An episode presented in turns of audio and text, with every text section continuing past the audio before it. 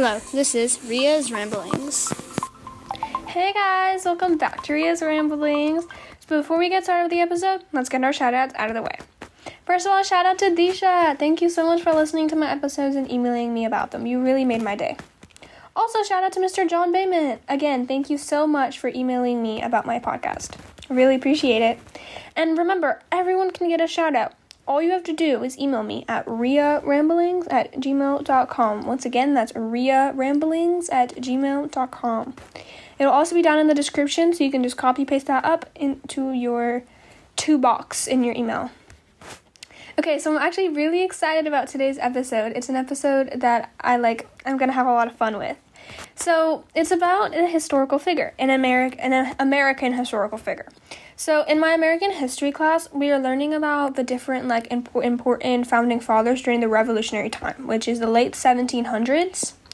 Um, and then one specific founding father that stood out to me was James Otis. His story is so insanely crazy to me and inspirational in a way and it really amazes me and i just thought that i could tell you guys but like in my own 13 year old girl way so expect a lot of 13 year old girl vocabulary so James Otis became a respected lawyer in Boston. We're gonna skip his childhood, nothing really big happened then, but he became a respected lawyer in Boston and he was very successful in that field. He was awarded for loyalty and stuff. Um um so during this time period, around this time period, many merchants were trading illegally to avoid the acts of trade and navigation. These acts basically put restrictions on colonial trade and so they smuggled the trading. Also, during this period, there was a lot of tension between the colonists and the British. And then the writs of assistance were introduced. These almost acted like warrants, where the British soldiers could just simply just search someone's house, destroy it, and not really get in trouble. They could smash and break the house, and it was just like a free entryway into the house, basically, in simple terms. James Otis and many others were super enraged because they were like, this is not constitutional. Like, that's not allowed you're violating our personal rights. Then, in 1761, Sir Bernard selected Thomas Hutchinson to be the new chief of, chief of justice, which meant that Otis's candidacy was bypassed. So, he resigned out of his position that he was in in 1761 out of revenge and principle. He was like, okay, well, if you're not, if you're just going to bypass me like that, I'm out. Peace out, you know? Um, and so then he answered a call of Boston merchants against a fight of the renewal of the writ. So he was like, I'm a lawyer, I'm gonna go help them out. So James Otis gave a five hour long court case slash speech against the writs of assistance. Five hours! Sadly, he lost the case, but his and the topic's popularity grew. It began getting more and more popular, more and more well known around the colonies. His role also became more and more important. He, in 1764, gave a case against taxation without representation. No taxation without representation! Um, basically, that just meant that they were against being taxed without a representation of the colonies in Parliament. They're like, that's so unfair. How are we going to get taxed when we don't have anyone to speak for us? So that was their kind of chant taxation without representation. No taxation without representation. So, and then the next year, the following year, 1765, he became the leading figure of the Stamp Act Congress. And now, with all his powerful and passionate speeches, he made many British officials mad. In 1769, at his peak, are you guys ready for this? This is the downfall. In 1769, at his peak, and a, a British official pulled him out of a speech, enraged about a newspaper attack on him and other Britishers. He beat James Otis with a cane on the head. He beat him in the head with a cane repeatedly, repeatedly. The beating made him mentally ill. He became mentally ill and he forgot everything. He is said to have just been roaming the Boston streets, homeless, forgotten. No matter how much he did, people basically just forgot about him. He was mentally ill. Now, there's some speculations that he was depressed before all this and the cane just, you know, finished it, but he was just roaming the streets of Boston mentally ill. And you think that's it, right? You think, okay, well, then he died, the end. No, no. He was standing outside a front door during a thunderstorm, and he was struck by lightning in 1783 and died. Just died, struck by lightning. So he did all this, right? He did these court cases. He's dedicated his entire life to helping the colonists.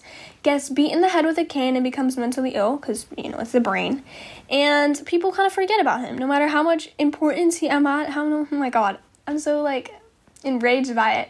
No matter how much he did for them, he just kind of forgotten. He's mentally ill, mentally crazy, just roaming the streets. And you think, okay, that's it, sad ending. He's struck by lightning. Like, what? Like when I was first reading about him because we had to do his homework, I almost cried. I felt so bad.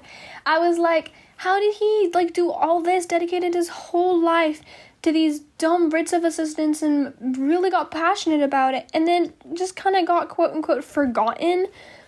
I'm so mad. Like he is so underrated. It's crazy.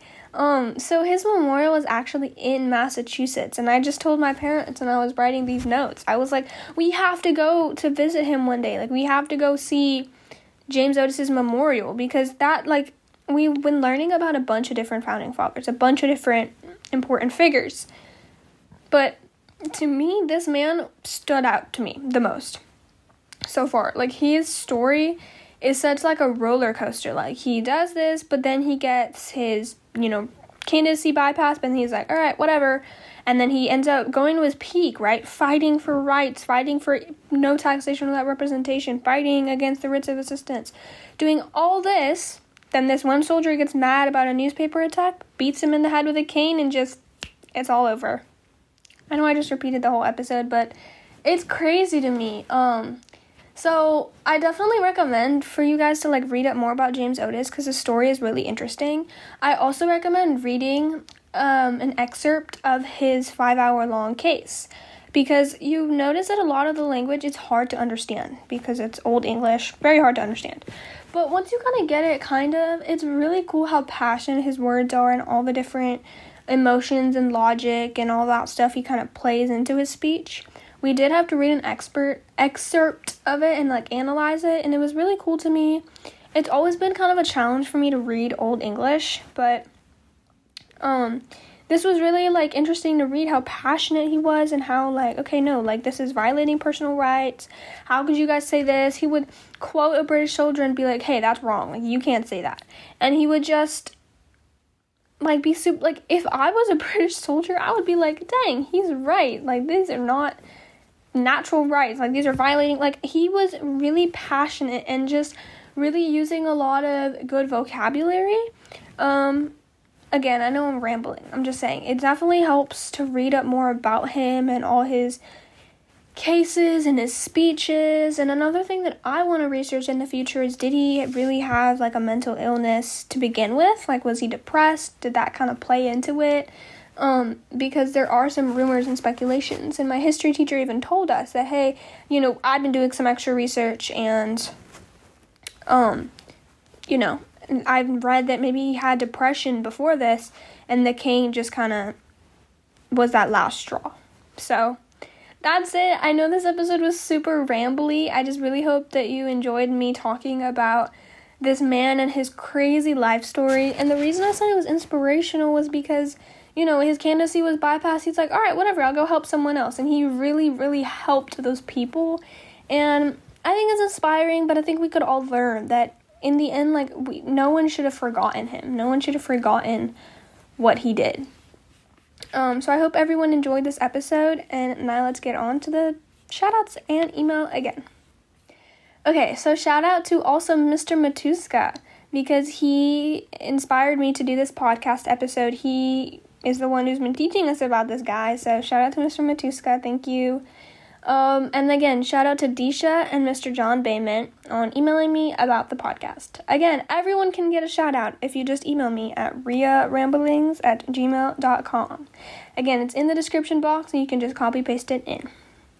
I hope you guys really enjoyed this episode. Again, I know it was a true ramblings episode, but I think that's what the podcast is for email me about a historical figure in your history or something else, any literally anything else, and you will get a shout out. I love reading your emails, they make my day.